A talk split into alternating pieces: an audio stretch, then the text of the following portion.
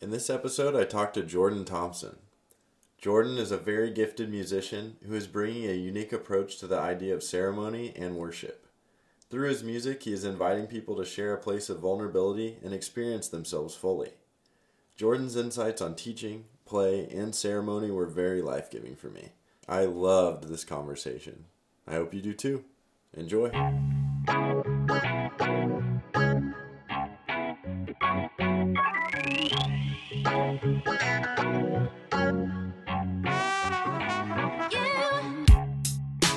What's your medium right now? Like Ableton or FL Studio?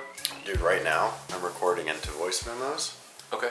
but I've found that like voice memos records really well as long as you have, uh, as long as it's going through something. So like if it goes through this, if it goes through my mic, it records Yeah. really well. Then on my iPad, I use this uh, software called uh, Ferrite. Okay. and it's all um, it's on my iPad.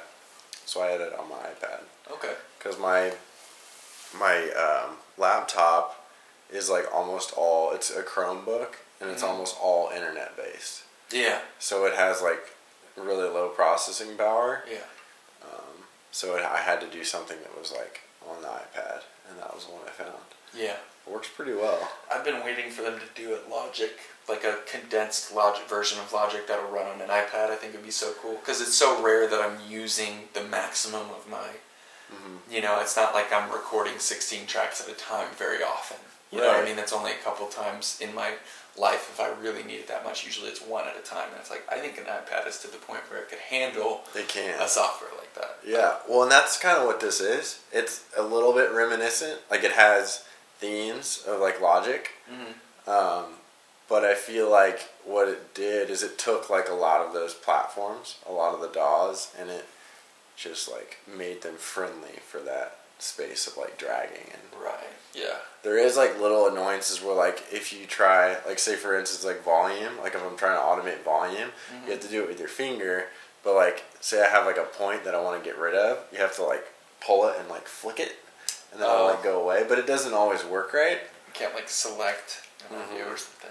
So I feel like, yeah, it'd be nice to have like a really professional company, like Logic or Ableton or something like that, do it Mhm. because then they could constantly be like making those quality of life changes and like user interface changes. Mm-hmm. because that's the biggest issues I feel like I've had so far with it is like little stuff like that that in the long run in the grand scheme of things like ta ends up taking a lot longer to do it Yeah. like if you have to mess with like flicking, Yeah. the, Yeah. flicking the node off of the volume automator Yeah. so, I mean, and it like we are at a pretty cool place too. You know, where it's like mm, I can't automate the volume on my on my screen only device. Yeah. You know, it's like yeah the fact that I'm sitting in a coffee shop editing mm, a podcast on my iPad yeah, high definition audio. is ridiculous Yeah.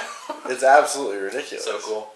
How is that? How has that changed how you do things? Because like, I'm like the first generation of people who that's all I know. mm, like 'cause I grew up, we had, my dad had a, my dad got into Apple products really. I guess early. He was an early adopter of Apple products. Was super into the iPad when the first like 30 gig iPod iPod came out with the little scroll wheel. Like it had four click functions, a center click function, and a scrolling that scrolling uh, wheel function. You yeah, that? didn't you have to like select? Everything was like selected through scrolling on the wheel. Yes, you so, so you would like scroll, scroll, scroll, click the middle, scroll, click the middle, scroll, click the middle, and um, so he was super into that one. We used that for like all the tracks that we did when we would when we would go to from church to church or whatever playing, and he got a MacBook. You know, pretty early too. Like he had a MacBook, and that was his computer. So that's a computer we all had access to. And I found GarageBand on there, Mhm. which is GarageBand is like that bass, you know, probably similar to the what you're using, like in terms of what you can do on it. Mm. Um, except it was on a MacBook, you know, and it just gives. I think it was either free on all the laptops or like five dollars. It maybe five dollars now, but It comes free now. I don't know if it did back I think then. it, I think it did come free. But anyways, I just started recording on that, and I would literally record on the built-in, either on the built-in microphone in the computer, or plug in headphones and record on the built-in on the Apple headphones. Hmm. Um, and I've made a ton of recordings that way. How old do you think you were when you started doing that? Fifteen. And were you still, like, were you still traveling as a family and stuff? You know, it makes me question the age I just gave you because I don't have any distinct memories of recording m- myself while we were still traveling. So it may have been around 16, Yeah. 16, 17. Yeah. But I would stay up all night. I would just stay up all night and like always be like recording something or Yeah. another. Sometimes I would get real serious about it. Sometimes it would be just playful, but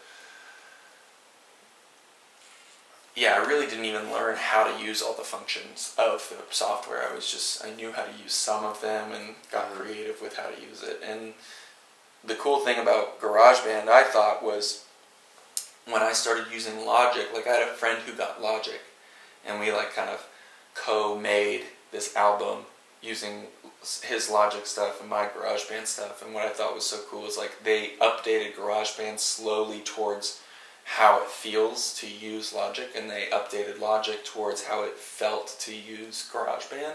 Hmm. So when I switched and actually got professional recording software later, you know, maybe as like a 22 year old, Yeah. I was I like knew where most of the functions were, you know, that I was used to, Yeah. and so um, that's that was kind of the evolution of it. Is like now I'm pretty comfortable on this like professional recording software, at least for anything I need to do, you know. Right. Because you can go as deep as you want. Absolutely, yeah, yeah. The what is available with that stuff, I don't like. I could probably benefit a lot from doing one of the master class programs or like a, you know, a, a uh, course on Logic. I could probably benefit a lot from that, but Yeah. just for what I want to do and like for where my where my inspiration leads me, I can always find out what I want to do the next Yeah. thing, you know. And I, I did the, almost the same thing, but I used FL Studio. Yeah. So when I was like in high school, I was probably like, I was probably like 17, 16 or 17 when I first started. But that's what I did. But instead of with the recording for the most part, Mhm. I just messed around with the production side of it. Samples, loops. Yeah. and like making like making beats and then recording people and um, I have memories of putting a mic on like a piece of cloth, sitting on a mic stand and stuff. Oh yeah, dude. I've, I I recorded this song, or we recorded me and my band, the first band I was in, or not the first band I was in, but the first like band of mine that I was in, where I was like the creative lead or whatever on it. Um, we recorded a whole EP on a uh, rock band mic, like the USB mic that comes in a rock band kit Yeah, and every every part of it we recorded with that and got played on the radio and like it was just like that we didn't know that there was no reason we shouldn't be able to do it right. so we just did it like literally with one mic a rock band mic recorded every instrument and released this music and the radio station 96.5 The Buzz the radio station was like featured us on there What was uh, the name Homegrown of the band? Buzz or whatever. Uh, Honest Cowboy. is the name Honest. Cowboy. Yeah. What was the song? Uh, there were a couple. One was uh, one for Jenny, Welcome to Niceville, and King of Utopia. Yeah. Yeah. Did you like have like a Jordan like? Do you like how is your stuff aged? Like Oh, I think terribly. Honestly, like honest, like it's nowhere.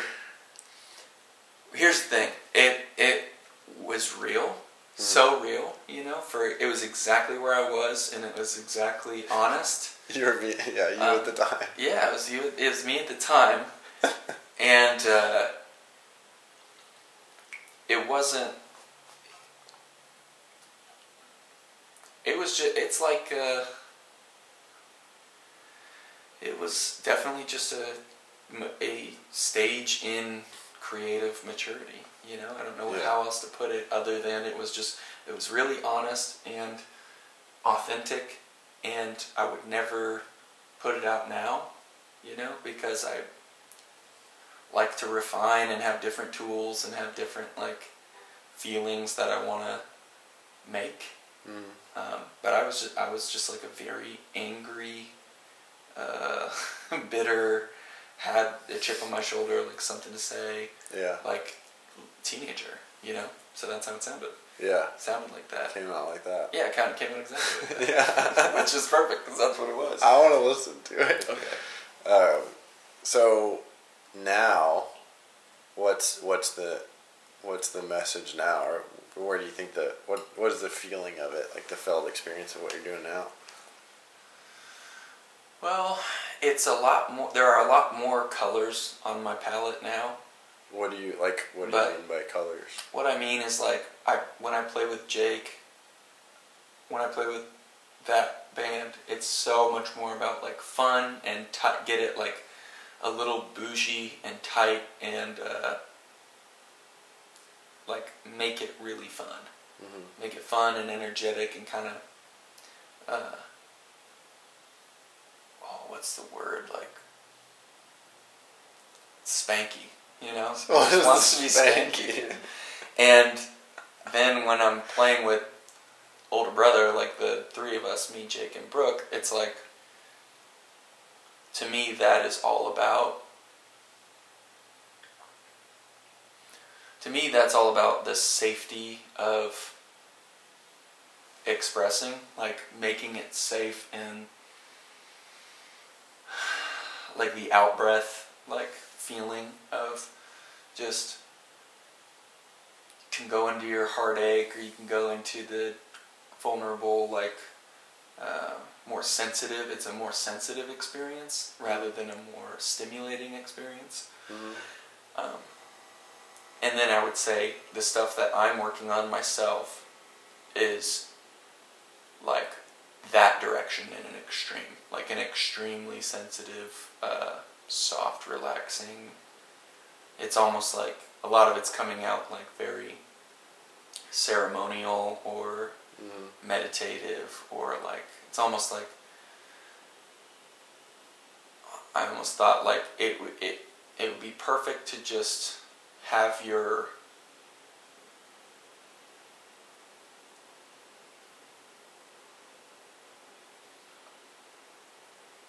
whatever your spiritual connective time is like or whatever your co- quiet and allowing time is it'd be perfect for that Mm. yeah So it's like almost in support of ceremony for others too. Totally. Because it's from that space in me. It's like when I go down to that place and I feel inspired from there, it's like Right. totally the all allowing space in me. Yeah. You know, that's that's that's saying that's speaking in that in that spot. So Yeah, it's like an invitation. yeah, like the song I sent you, that "Ordinary Evil," "Love Mhm. Yourself" song. That's like a, a great example. That's like on the high energy side of of uh, that idea or that space. You know, that's Mhm. like the highest energy side of that space. What is uh what is ceremony like? What does that look like for you? Because I because I know for everybody it's probably a little bit different. Yeah. Um. Well, what it's like, really, what it's like for me is it's all about surrender. Yeah. It's all about surrendering and um, remembering. It's almost like rem- it's remembering who I am Mm. in a not trying sense, and it's Like experiencing instead of remembering, or is it a remembering? It's like my beingness is remembering. It's not like my mind is recalling the memory. It's like my who who my beingness is remembering who it is. Cool. Um, and remembering, I mean, like maybe remembering as in literally remembering. Yeah, like that. But it's like, it's also, the surrender piece of it is so important because for me, I am operating fr- from a worldview that I don't really know what the I don't really know anything about you know quote unquote the higher power or something like, like God. You know I don't know anything about it besides how I'm relating to that feeling. Mm. And the and surrendering there is really important to me. And so the stuff that seems really real for me or stuff that's important to the insights that feel important in that space are like that my life isn't mine. Mm. You know, like this this my life isn't mine. You know, there's not a there's not a real there's not a possession in the real sense of of my life. You know, and that's like really important. That's an important piece of that ceremony space for me. But the practice, like in my life, it looks like going to my little like closet room in my basement and just sitting there and like letting go deeper and deeper and deeper. And I, I have like some pictures of uh, different uh, deities down there, not as like a worshiping shrine, but as just a rem- like a things that remind me of of like a personification of what I'm surrendering to. Mm. You know, um, so it's like it's like that, and it it really dances the line of being, or it doesn't dance the line of being cheesy, but it definitely plays with the. Um, like it'd be easy to perceive it as really cheesy. You know, it'd be re- easy to perceive it that way. But I was listening to what encouraged me about it, like to do it is listening to Ram Dass talk about. He was talking about his. Um, I even I forget what it's called. It's not even called a shrine, but it's almost a shrine. That's almost the idea of it. Mm. To for his guru, and it has his guru and his guru's guru, and all this stuff, like spiritual, um, you know, re- spiritually conjuring items, you know, or or pictures, and the way he talked about it was just like anything that reminds you of that realm or anything that calls you into that realm, go for it. You know what I mean? Not as if you need, you know, that I don't, we don't, we don't need it. We could go look at a tree probably, but Mm. there's something about really specific imagery that's like, you know, I have I, like I have these pictures of uh, Lord Krishna in the chariot with Partha, you know, from the Bhagavad Gita, and he's just like, you know, showing him thing after thing, and it's it's this trust for life itself that I don't have control over it, and I can trust it, and I can surrender to it, Mhm. and anything that reminds me of that goes down there you Yeah. know, in that room, and I just go and sit in that room in, in the dark, and I might burn some incense or burn some um, Palo Santo or just anything that's like comforting and calming. Yeah. You know, I'll just burn it and let go.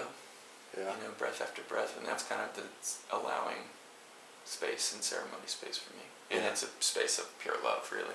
Is there any ever? Do you ever play in that space, like music? Um, I have before. I know I have before. It's not common though that I play in that environment. Mm. Um, I would say I'm in that environment when I'm playing more than I play in that physical environment. You know what I mean? I don't necessarily bring my music into that room, but I very often bring that like emotional space into when I'm playing, or it's just present when I'm playing. Right. Yeah. Do you think so? What what came first, as far as like that ceremony space? Like, Mhm. because you're kind of playing for people to be in that space, Yeah. and you also curated the space. hmm So, what came first? Playing in it. Playing in it. Yeah, playing in it definitely came first. Um, yeah, like I, I've always loved playing relaxing music. Mm-hmm. Yeah, ever since the beginning, like it was always a form of relaxing and I think even embodying a little bit. You know, for Mhm. me, it was about It was about, it's always been about that, and so I think that it, that that space can exist outside of music was a huge relief Yeah. because it wasn't just confined to that one space. Yeah, you that's know? really It wasn't cool. just like, you know, I don't know what that would be like for you, but Yeah. if it was like if I can have this, you know, maybe if I can have this sense of flow in this experience and not climb, you know, not climbing or not maybe not, you Mhm. know, I don't know what it is exactly for you Mhm. where you always felt it, but I have a theory or like a guess that any and all spaces are available in any and all moments. And really, what is, what there is to be discovered is sensitivity, like a sensitivity to that space in a given moment. Yeah. That's what's there to be kind of Yeah. discovered. definitely. That's definitely a theory. It's not a experience because there are a lot of moments when I haven't felt access to, you know, that open, allowing place. Yeah. Yeah. I think it's a, like a lot of it is the awareness bit of it. So I think we can be like, we can be in an in an experience and unaware of like a lot of things within it. Um, it's like, for example, uh, like when I'm in a new space climbing, like a new area, Mhm. climbing outside. There's so many new stimuluses Mm-hmm. that you know I can I can be afraid and like lean into that, or I can let like the heightened awareness just like gave me like an acute view of everything that's going on. Yeah. So I, I feel like too it's uh it's a lot of the allowance of it Yeah. Yeah. I feel that. because if I allow, if I allow myself to experience something, usually it feels a lot more powerful than if I'm like resisting it. Oh, for sure. For sure. Yeah. Yeah. yeah. Like keeping the, it's keeping the bandwidth open. Yeah. You know, it's really, it's like not letting bits of data get lodged in the intake. Yeah. you know. Yeah. It's like actually letting that, Yeah, letting it flow. for sure. Yeah. when you get when you get like uh, in your head or when you get locked up Mhm. like in a creative space how do you how do you reopen that bandwidth Uh, I'm in discovery of that. I don't. Yeah. I would. I would say that I don't know. Like historically, it's to. Um, historically, it's trying to stimulate myself. mm. You know, in in. I think what I'd like to to experiment with and explore some more is what it would look like to increase my sensitivity in in that Mm. you know um, yeah if i but if i don't feel creatively stimulated or if i don't feel i mean i mean even using the word creatively stimulated as if they're i'm using it in a way that enforces the idea that there needs to be an external thing happening in order for creativity to be present Mm. so I see it. I see kind of my tendency in the language already, but what I'd like to explore is being sensitive to ever-present creativity. yeah Yeah. That so so so the simple answer is I don't know. You know, I don't know what I do. You know, That's a I know what answer. I I know what I t- trend towards, but I don't know. yeah I don't know. Um, I think there's a lot to be unlocked in that for me mm. you know, because I, I I've lived with the story that I need to get out of my present experience of um, maybe a lack of inspiration in order to be effective yeah and that that that idea was built by I mean addiction would be the best way to put it. addiction, to. is the best way to put it. Um, increased stimulation. The source of the overstimulation is kind of like a running from right now feeling Mhm. you know like that and that's how i would identify addiction like what addiction is for me in general is um,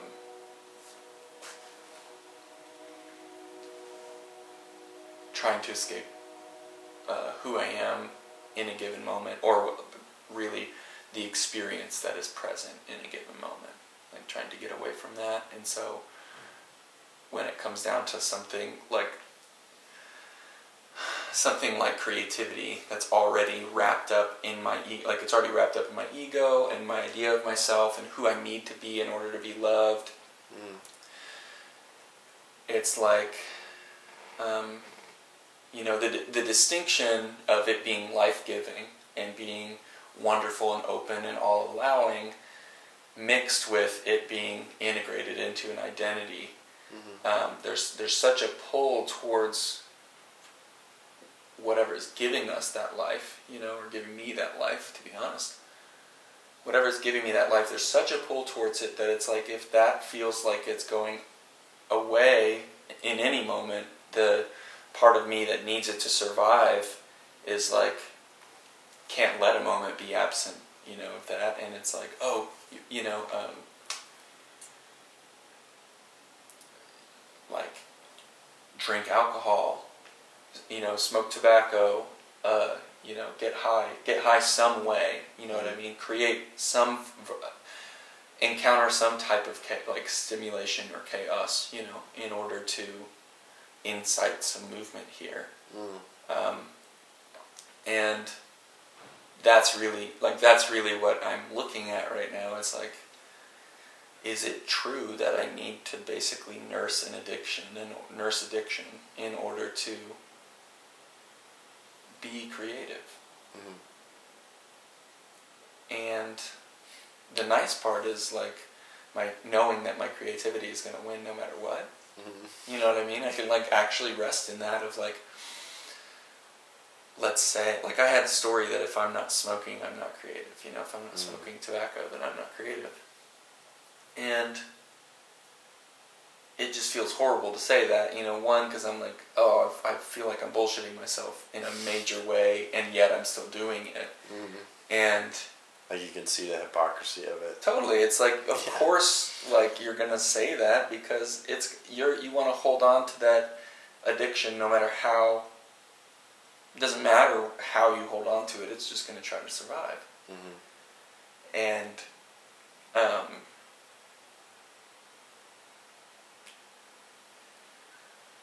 upon like looking at that and taking taking a step back from that and took a month with like no tobacco whatsoever and just said okay is it possible to be creative without this? Mhm. and What it happened? totally is. Yeah it totally is possible. I totally didn't need that in order to be creative.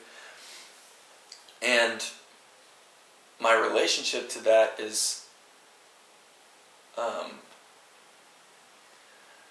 it's that i don't get to play that game on myself anymore Mm. you know and so if i want to smoke like if i want to smoke fine you know i'm not like i'm not um, determined to never smoke again or to not smoke ever or anything like that but i am determined to not lie to myself about what i'm doing when i'm doing it Mhm. and saying that I need that in order to be creative and, and breaking that uh, tendril, Mhm. you know, felt really good Yeah. because it's like, oh, I'm, I'm free to actually ask myself, is this what I want Mhm. or is it not what Yeah. I want? It's like attaching something that attaching two things that aren't really related. Yeah, they're not related at all. And um, it's easy to look and see a correlation Mhm. anywhere you want to. Right. You know what I mean? Because if I like because I'm writing the script, I'm writing the script of well, I just can't be creative if I Mhm. if I don't, you know, smoke and I'm going to be left out when all the people in my bands go out and smoke and I don't get and I don't and like they're connecting and I'm not and like you know, it's this whole story this whole story of disconnection whether it's from my own creativity or from the people I'm creating with, Mhm. you know. And it's like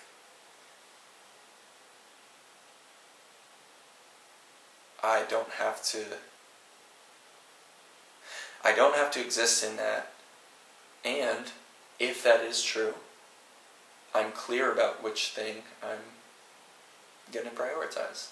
Like what you're choosing specifically. Meaning, if it is actually true and correlated that I can't be creative without smoking tobacco, Mhm. I'm clear that I will choose being creative and smoking tobacco. Mm. So set that on the set that on the shelf and walk away and see is that now there's no pressure. You know what I Mm. mean? There's no pressure to be like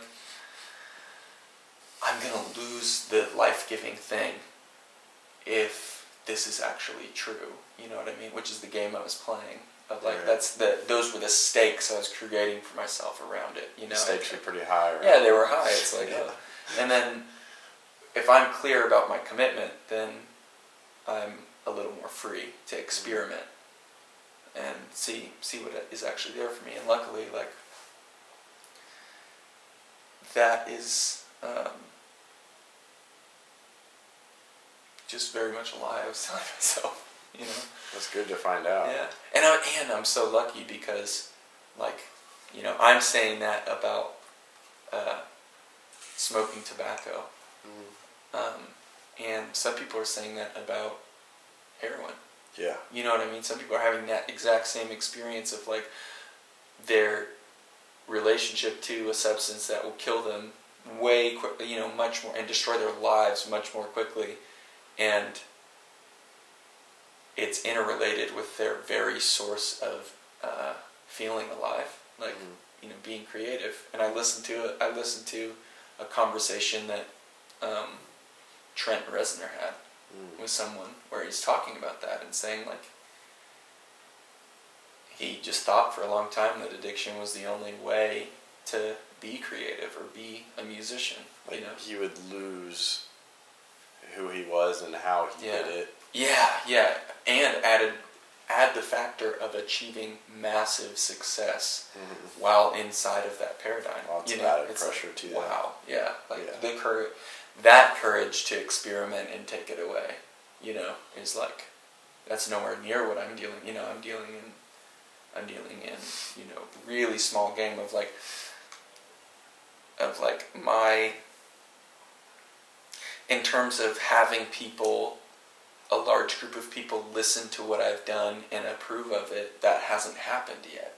You know what I mean? In my and I I hope it does happen but I'm glad that I'm getting clear on this stuff before something like that happened otherwise I could just be addicted to whoever I was at the moment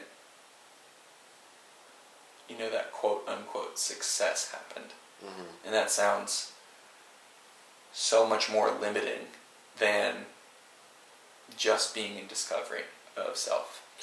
Yeah, because then you're chasing the byproduct Yeah, of something. yeah, yeah. Oh man, and I'm like, I played that. You know, I'm playing that game in a big way and like looking at that game in a big way for myself. What was the difference of your expression when you weren't smoking? It's probably changed, Mm. or at least not like having tobacco. Yeah.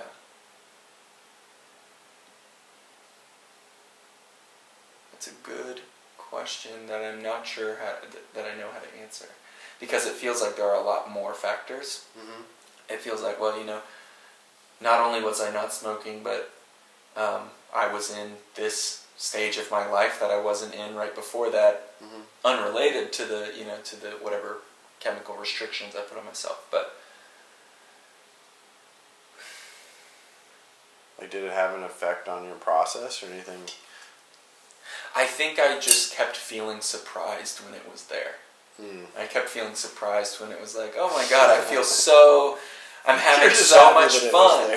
Yeah, you know, I'm having so much fun being creative with my friends and with like these people and writing, still just writing songs and like, it was almost like nothing changed. Mm. And it was like, oh, that's nice, that's cool that nothing, you know, after the initial few, you know, days of feeling um, irritable because, you know, I wasn't smoking. Mm. You know, it's like, oh, nothing really changed that much. Like it's all right here. Mhm. You know, it's all right here. Still available. Yeah, it's still it's still totally available. It might be flavored a little differently, but I don't feel like I have to be um,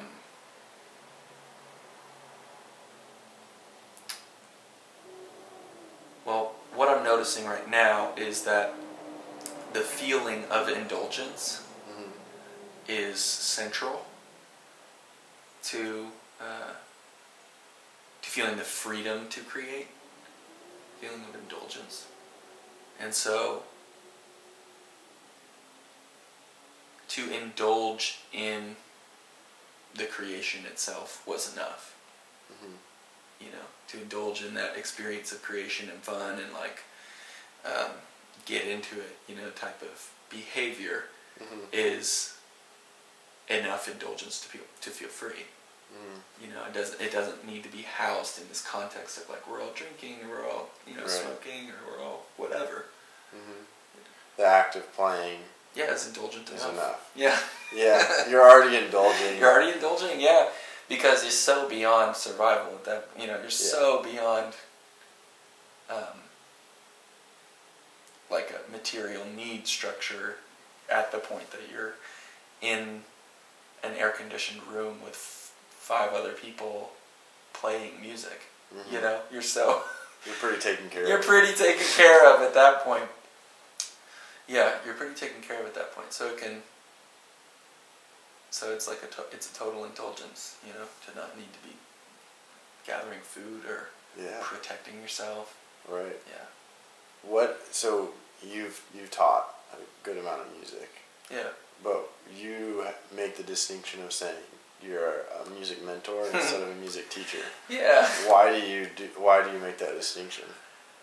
Uh, it was so important to me to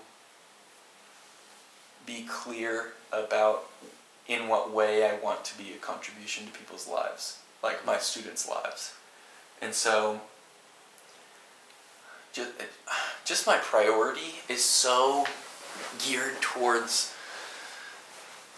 It would mean so much more to me to have um, 30 people who get to create music in their lives for the rest of their lives Mhm. than to create one or th- two master students who went on to be you know in a symphony or in a you know what like a world touring band or something you know So it seems like you're you're wanting success, or sorry, well-being yeah over success, like overall well-being. It seems Yeah.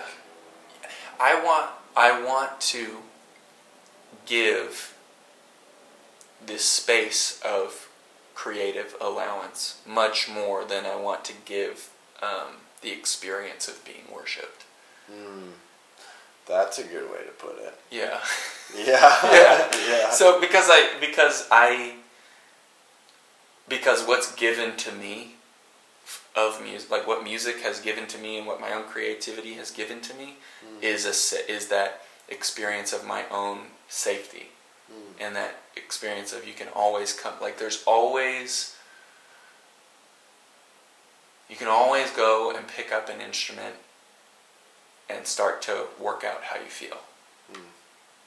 on it with that instrument or with your voice or with whatever. No rules. And um, that's always the goal for me is like if i if i see that i can give that then that's that's the goal. And i don't what's funny is like you need the same tools no matter you know you need the same tools to get there no matter what so to take a student from um, to take a student from where they are with no knowledge to wherever it is they want to go, there's an alphabet, you know, or a language that has to get established in between where they are and where they want to go. Mhm. And I always felt like the key was to talk about where they want to go and talk about how how I can contribute to that and then start on the alphabet Mhm. instead of being fixated on the alphabet or the language that I'm teaching, you know, because that really doesn't matter that much. I just had a, a thought. It's it's like going to like Japan to learn Japanese. Mm. You're going to the place first Mm. and then you're learning the language. Mm. That's kind of what it. I used me I used to say it this way. I used to say, I this is a fundament. This is like a core belief about the education of music as it is now that I think it would it would do well to change, or I should say, a better way of putting this. I think that the education structure right now would do well to change this in regards to music. Okay. that when children are born, our expectation of them is that first they start to, um, they're listening to other people speak and communicate and being communicated with.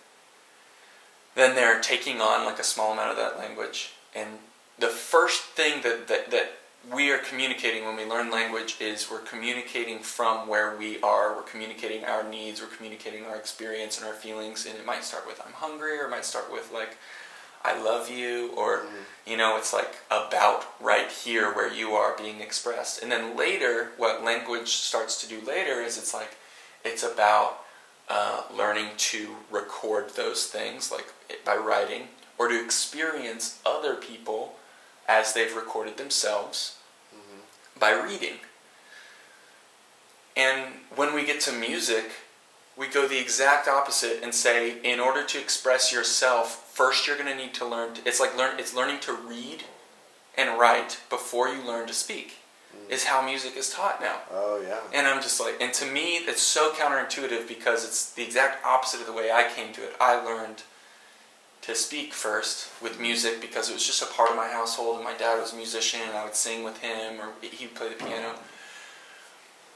And it blew my mind, like getting into my later teenage years and still being just on fire with a passion for music and seeing all these people who were my peers who had taken piano lessons or violin lessons their whole life who were totally burnt out who were just sick of it you know and they're like yeah I, I gave that up because i just got so it became too much Right. and i was like i took it up because everything was too much yeah. you know because life was too much and that's where i went with that too muchness Mm-hmm. and it's like it's i felt like they had been robbed you know i felt like they had been robbed of the experience that i was having which was Yeah. like i pick up my instrument when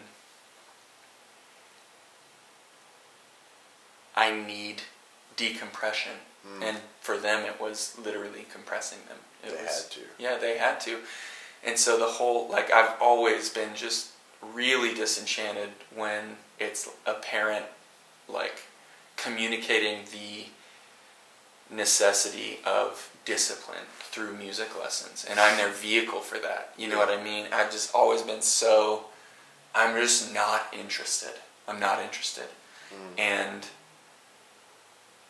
there have been a few positions that I've been in where I'm I'm still digging to have it connect. Mm. I'm still with the with the child. I'm still digging to have it connect, and that's what I'm working on. And I might be working on that for a year Yeah. to like have it connect to something that would be life giving for them. You Mhm. know, like I, t- I had a student one time, and music definitely wasn't his first uh, proclivity. It's not the first thing he wanted to spend his time on. It, and it was very much a imposition of discipline for him from mm-hmm. from his parents. Like we want you to push him more, or we want you to challenge him more, and they would always want me to do a full hour with him, and he would be maxed at 30 minutes. I could tell that anything that's happening over 30 minutes is just creating a knot in his stomach the next Right. time I come over. You know? And I asked him, "Hey, what do you what do you envision? What do you want for guitar? Like when you picture your life, you know, tell me about paint a picture of your life and where guitar fits in your life." And he's like, "I'm in the NFL. I have like a badass uh, like high-rise loft, and I have a guitar hanging on my wall. And whenever people are over, I can pick it up and play it anytime." Yeah. And I was like, okay, perfect. I can get you there. Yeah. And you have to worry about the football thing. Right. Um, I can help with that. but I can help with the guitar part of that vision. You know what I mean? And when we could stay connected to that vision, working on guitar, not like pulling teeth, but when it's just about me being a surrogate a surrogate parent, like enforcing and disciplining and being hard on you know wanting me to be hard on them or whatever. Mhm. It's like I'm just not interested because I'm not interested in debasing my craft that way. Yeah, I I understand completely. Yeah. Like that's been the space that I come from teaching rock climbing is always I just want to see them experience climbing and Mhm. I'm there just to support and all that comes with that. Yeah. And I, I like to see uh, how that person does it specifically. Mm-hmm. I don't like to tell somebody how to climb stuff because I want to see how they would climb it. Mm-hmm. It's like a. I think that happens a lot with climbing. Is you overemphasize technique in the beginning Mm. when it should they should just be kind of having fun and being kind of like a baby deer a little bit. A baby deer. Like you kind of just you kind of just need to have some fun with it and Yeah. like move around a bit and Mhm. experience yourself and maybe develop a little bit of your own style Mm-hmm. Before you really drill all that technique. Yeah, and what's funny is along the way, along the way, one way of putting it like that I used to think about is like I might ask somebody, okay, what do you want to be able to do? And they say, oh, I want to write a novel that's like a love story about, um, you know, a sailor and a uh, princess, and it needs to have these elements. And I say, okay, okay, great. What we need to do to get you there is we need to start with the alphabet. And they're like, oh, okay, cool. Let's start with the alphabet, right? Yeah. And then I talk to somebody else, and I'm like, okay, what do you, where do you want to get? And they're just like, um, I want to, I want to write a book about the Pythagorean theorem, Yeah. and I want to write a book about the Pythagorean theorem and explain aesthetics to people in a way that just lights them up. And I say, okay, we got to start on the alphabet because that's what's going to get you to writing this book. You know what I mean? And it it doesn't matter what where you which Yeah, it doesn't matter. the directionality hardly matters in the beginning at all, Mhm. But it really matters to have it in mind. Yeah. You know? Yeah. The the here one second. Hey. Got? Just wants to be out here. So so in the end it's like it doesn't matter it doesn't matter the direction, it always starts with the alphabet. It always starts with the alphabet, and when you say the direction that you're going, the alphabet is so palatable. Hmm.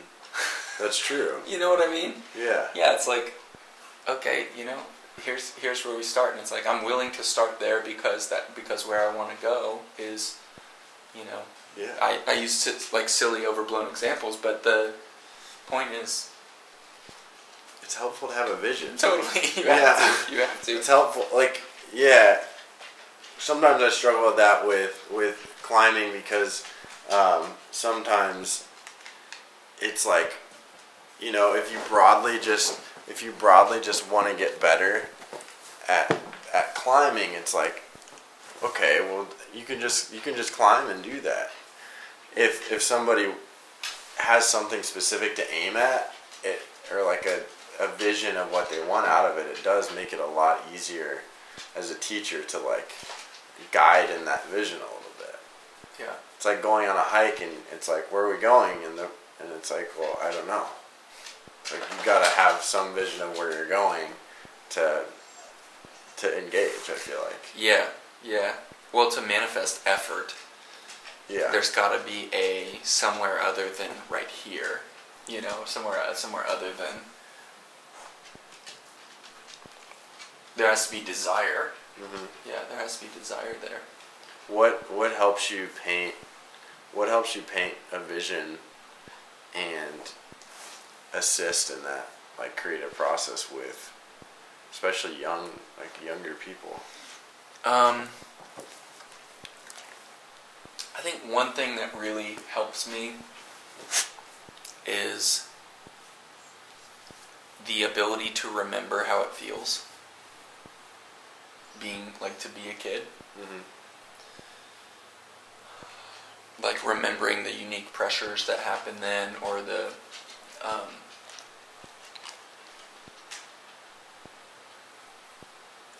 really what i'm getting at is an overall sense of empathy you know Mhm. with like i'm not i i have held on to childishness uh, in a way like i protected it from society in a way that is really enabling for me to connect with connect with it in a way that like I'm not ashamed of it, you know. It's having that innocence with it intact. Yeah. What do you What do you think? Because that innocence is oftentimes like beat up pretty bad by Yeah. the time we get older. Yeah. What do you think has helped keep that intact, like throughout your life? Uh, it being with like with with kids it's not, Mm, you know. it's still there. It's still there with them. Does that You help know. it? Does that help unlock it with you? Yeah, that's what I'm saying. That's Yeah. what I'm saying is like what helps me keep that unlocked is uh, experiencing it in them. Yeah. Yeah. What does that? What does that come come out as?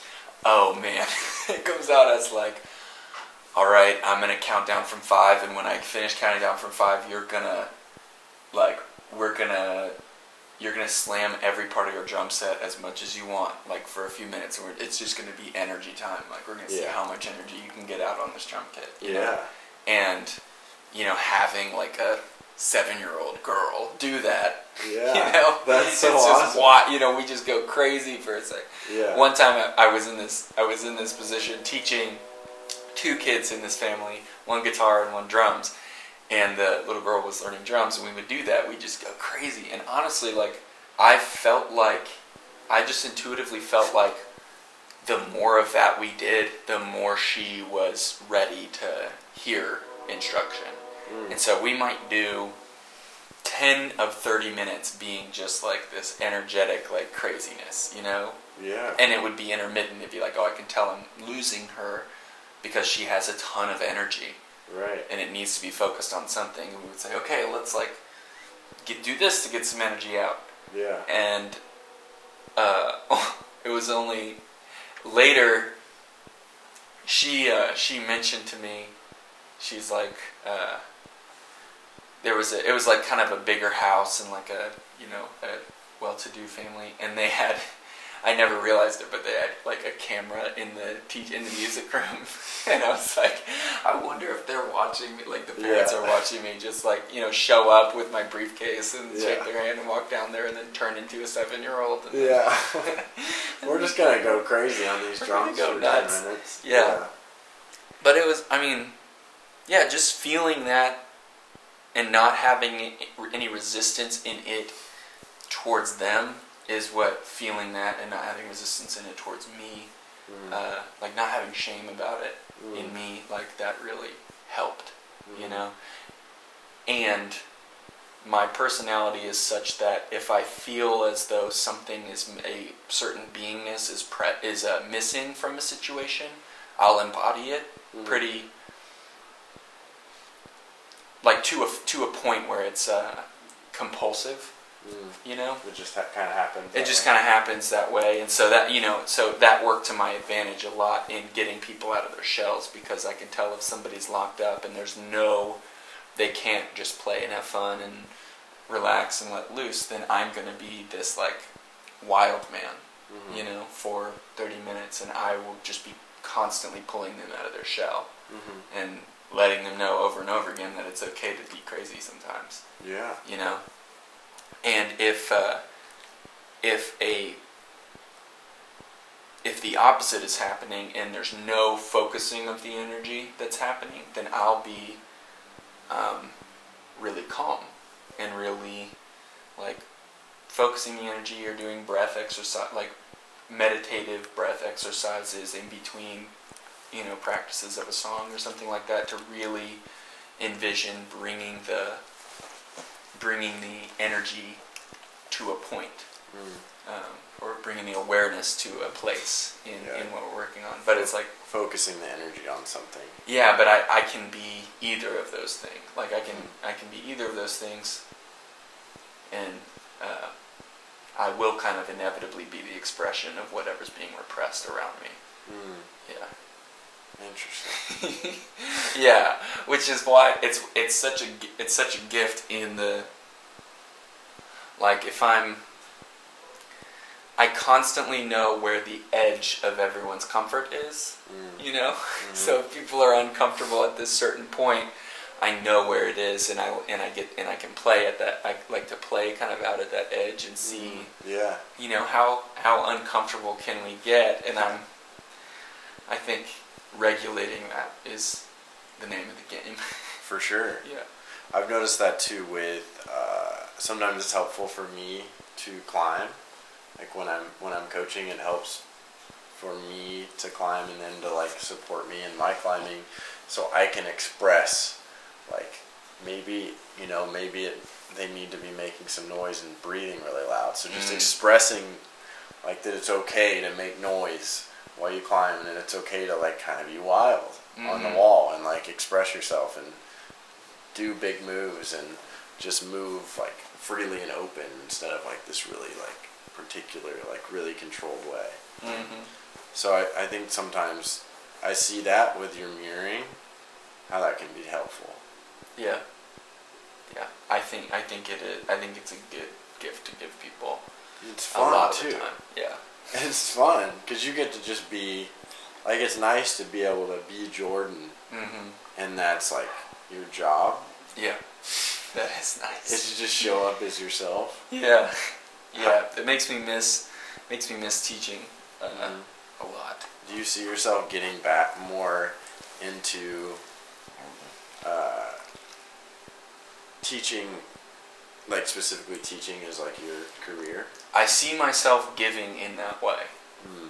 Um, I don't know what it will manifest as exactly, but I do see myself giving in that way. Like I have a couple of ideas bouncing around right now that are a kind of a new expression of how to give in that way Mm. um, that I'm playing with.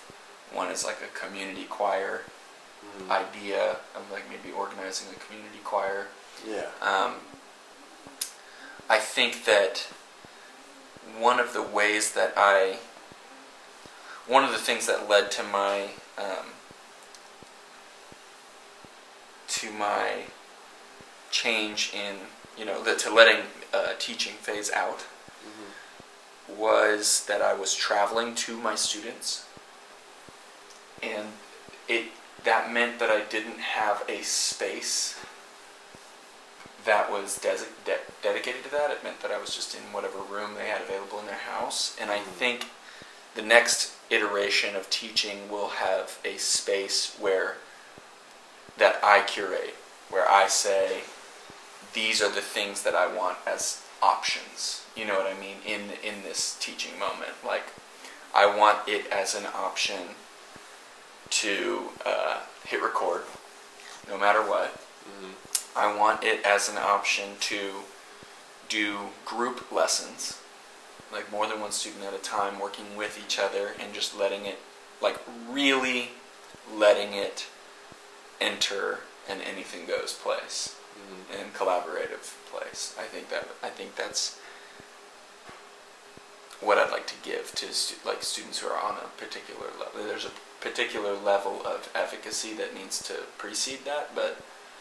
Once that's there, it's like, oh yeah, like let's let's really get into it because it's never it's never too early. Like there's no reason you have to be, you know, in college to start your band or like there's no reason for any of that. for sure And if I had someone Especially like, now. yeah, if I had someone like me curating a group of individuals who are on the same skill level, like if I had that when I was a young teenager, I would have just loved it, yeah you know.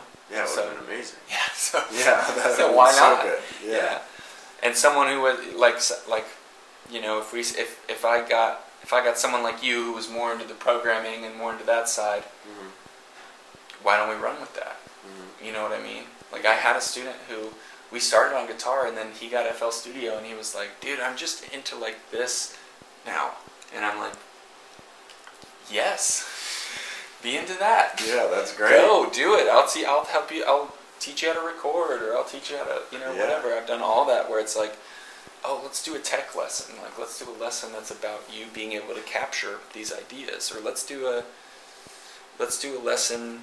You know, let's, we'll do a lesson every now and again that's totally about music theory, but it'll be in the context of here's how you can communicate to other musicians what you're doing Mm. or what you want, what you'd like them to do. Yes, it's it's like uh, it's letting the lesson be whatever comes up. I feel like it's an important one. Yes. Yes. That it's hard. I found it. I found it hard. Like you said, not having your own space. I'm kind of at the will of what's happening at the gym that day. Mm-hmm. You know, so Yeah. and like you said, creating like a ceremony space. How important that is. yeah. I used to feel insecure about that. You know, and looking back, it's like, dude, I, I was so doing the right thing. Like I was so, or I was so doing what is the inspiring thing for me. Yeah. You know, but I would be embarrassed that I would just let a let. I'm like, oh, what if a parent found out that I was just literally following their inspiration the entire time? Are they going to think I'm less of a teacher or less of a Dude. whatever. yeah. And I'm like, now looking back, I'm like,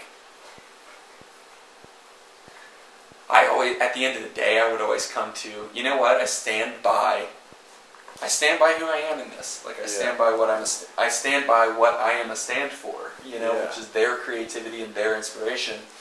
But, um, you know, it's kind of funny. The structure that, the structure that we live in says, you better be careful with things that are fun and exploratory and expressive. You know, you better be careful with that stuff. Mhm. You wouldn't want to be a failure. Mhm. You know, Yeah. uh, and I just think like I kind of I, I kind of think I'd like to try some of that stuff. You know, I'd like to be That's playing and it seems to me that that's where genius lives. yeah. That's all. That's always felt the best. Yeah. That's always felt right. As Yeah. far not right, but just it's felt. I feel the the most fulfilled when I'm in those spaces. Like Yeah. with whatever I do. Yeah. Like with cl- climbing, especially if I'm in a space of like curiosity, there's always more space for me to show up within that and like, even if it's really difficult, hmm showing up in that space, showing up in, as a curious, showing up curious in that space, always feels Yeah. better than showing up. Yeah. It's like an authority Yeah. or something. Yeah, just using the form of teaching a skill to you can either use it to uh, enforce or dismantle a prohibitive view of authority. Mhm, You know, mhm. in which in what do you, what would you rather be? Like, what's more inspiring? You know what I mean? What really what hits home more is being like an encourager, a coach, a mentor. Those are good terms. Like the coach and mentor, those are great terms. Teacher, instructor, um, Master. master. Yeah, exactly. Those things are. It's like that's not. I mean, it gets the, it might get the job done, but it's not inspiring. And it seems like the people who have contributed the most have somehow been able to keep that play and freedom and willingness to fail of it. They've, they've kept that available somehow. Mhm. You know, they've somehow kept that piece of themselves open. And they're the anomalies, maybe not because of the particular genius that they have, but their particular ability to still offer it to this world. Mhm. You And know, yeah, to this culture, still offer yeah, that sense to this world.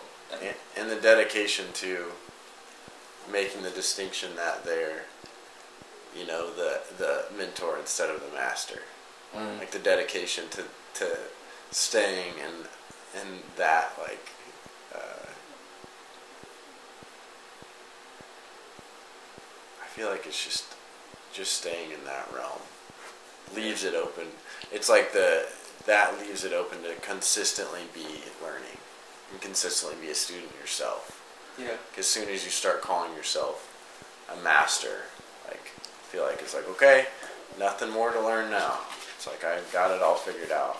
Yeah, I did it. Yeah, I did it. I'm I'm the best. Mm-hmm. What in like everyday life keeps you aligned with like who you are? You don't really have that like musical space available, you know. Mm.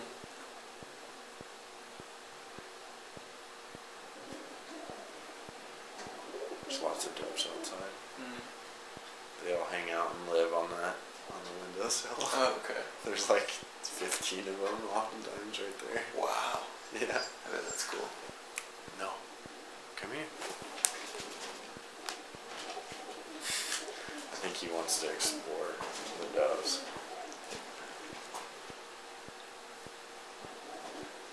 That's cool. Yeah. It catches me off guard a lot of the times. they just fly out of nowhere. Yeah. Yeah.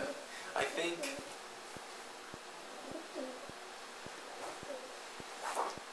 I'm in I'm in discovery of what keeps me aligned with that. Um, but it seems like life just kind of does it Mhm. for me, you know? Because when I leave, I feel it. Mm. You know, when I leave that place, I feel it, and it, it's like, oh, what, ah, what's happening? And it's like, oh, I'm, I'm carrying on like I have the answer, or there's a right and a wrong that I need, I'm responsible to enforce with the world. And it just doesn't feel good Yeah. because I lose relationship, you know, because I'm pri- like it's when I, I start to prioritize being right over being in relationship, you know, and it's like that's not what that's uh, that kind of has its own built-in like feeling of not very fulfilled. Like I'm not feeling very fulfilled when I'm being that way, Mhm. you know, and I just feel like a knot in my stomach and you know stressed out and me against the world, Mhm. me against reality, you know. Mhm. What what recenters you when you're like in that space, you know?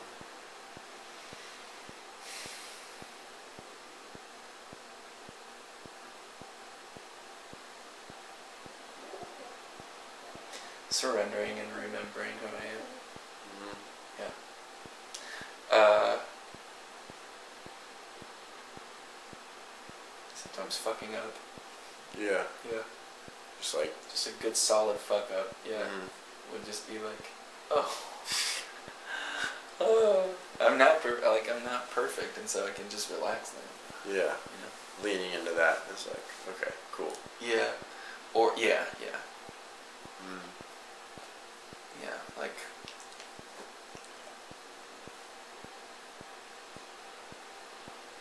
Remembering which part of it gives life, you know, going and experiencing that thing again. So just playing, Mhm. you know, remembering that it's just playing music. Mhm.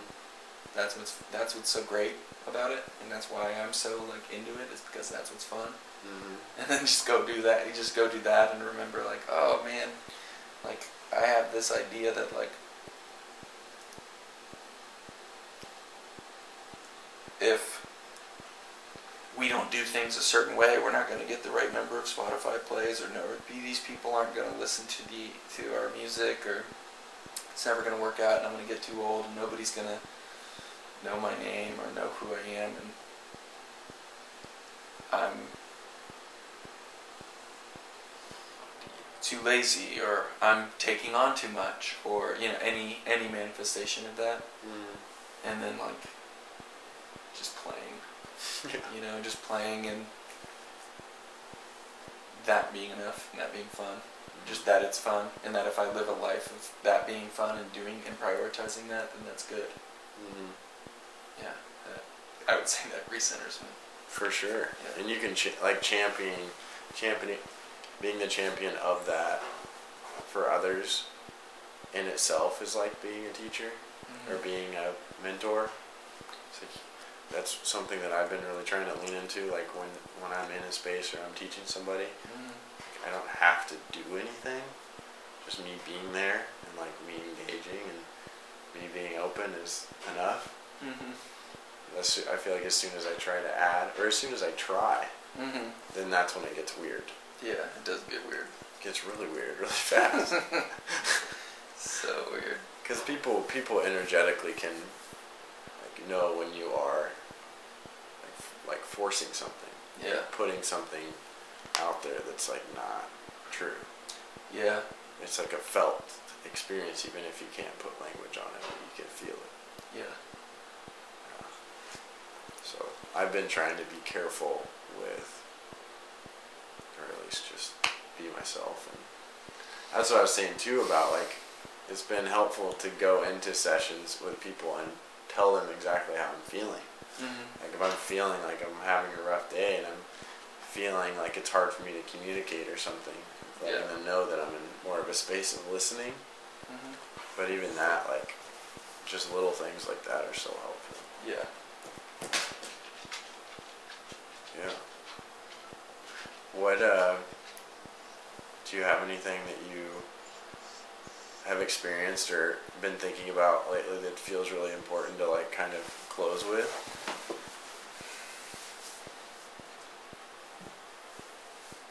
Hmm.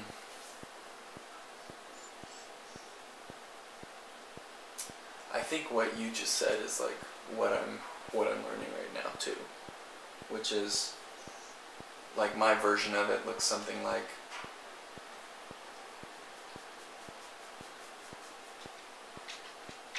letting letting myself be myself Mm. and not having to augment that um, in order to get love, basically, or in order to get accepted, to be accepted Mhm. by people. Um, and so the I, I made the I made this I made this kind of this tree uh, drawing in my journal that was like it's it's like my not self love tree Mm. you know because i i've just start been feeling overwhelmed with the ebb and flow like the ebb and flow of life and like the insight of life for me is very just very much i feel like there's i definitely have a intense kind of ebb and flow in that and sometimes right now i'm in flow and a lot of insight about life is coming up to the surface. And when I say insight about life, I just mean me seeing me. Mm.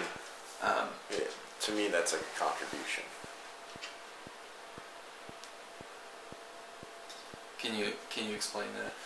Like you seeing you, because it's like you seeing you and then sharing Oh, the yeah. experience of that is like a super good contribution for people. Oh yeah, yeah.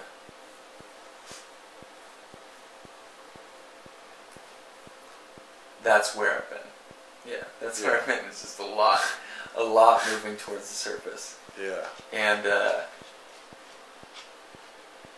yeah, I'll sh- what I what I would share is like um, in looking at the ways that I'm withholding love for myself. Mm. Um, I've real I am realizing that like I, I do think that we're all kind of we are all kind of broken. Mm. Um, and I don't mean that in the sense of we're all wrong, Mm. um, but I mean it in the sense that we all have hurts. Mm. You know, we all have th- or things that are. We all are trees that had to grow through a, some fence of some kind. you know what I mean? And we're still trees, but it's not like a, we're not just un, unimpacted by the fence. You know, we're kind of bent around it in some way or another. Right. And um, for me, just being just being real and honest about some of those places Mm. has felt so liberating. Yeah. And like a window to loving myself is like is opening there. For sure. Um, I see that. Yeah, so so that's the that's what's happening right that's what's happening for me right now is looking at like um, particularly particularly the uh, brokenness that I am embarrassed to have like have shame around. Mm-hmm. you know I'm like oh I should be beyond this or this is superficial. Like the main thing is um, judging my body for not being good enough. Mm-hmm. for not you know looking good enough or performing good enough. And it's like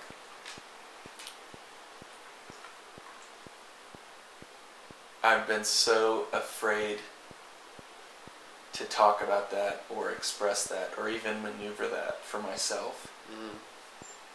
because it because it's so easy to judge that I have that Mm. issue, you know, if we could call it that. Like I that I have that issue is embarrassing. Right. Feels embarrassing. Um, you know, because it's superficial or something like that. And I guess all I would say is like I'm loving the opening that that is. Because when I'm there and like actually just letting myself be a person who doesn't have it all together, Mm-hmm. I can see everyone else so much better. I can see the person I'm talking to so much better. And I like I had breakfast with my dad this morning and I could see my dad so much better.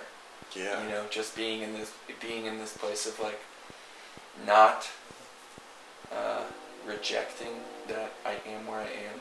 Mm. All of a sudden, like I was moved to tears just looking at my dad and being like, how amazing is it that I just get to sit with my dad, you know? Right. And it's amazing. That's an amazing space. Yeah, it's an amazing space. And so that's just it's something that I'm something that's here and something that I'm loving right now. I dig it. Yeah. That's a good place to be. Yeah. Thanks for listening. If you want to check out more of Jordan's music, you can check the show notes below, and I'll put all of my info there as well. We're going to close with a new song by Jordan Thompson called Devotion. Thanks, guys. Love ya. Bye.